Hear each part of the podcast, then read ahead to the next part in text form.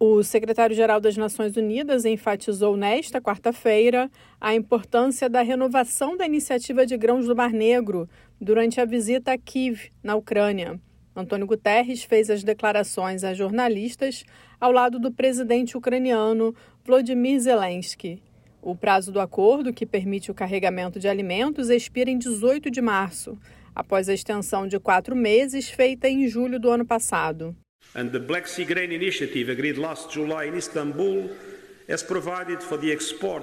o líder da ONU revelou que a continuação da iniciativa permitiu o embarque de mais de 23 milhões de toneladas de cereais ucranianos. Os benefícios da medida incluem a contribuição para reduzir o custo global dos alimentos e o alívio às populações de outras partes do mundo, especialmente em economias em desenvolvimento. O índice de preços de alimentos da Organização das Nações Unidas para Agricultura e Alimentação teve uma queda de quase 20% no último ano. De acordo com as Nações Unidas, os custos das commodities alimentares atingiram um recorde depois da invasão da Ucrânia pela Rússia, em 24 de fevereiro de 2022.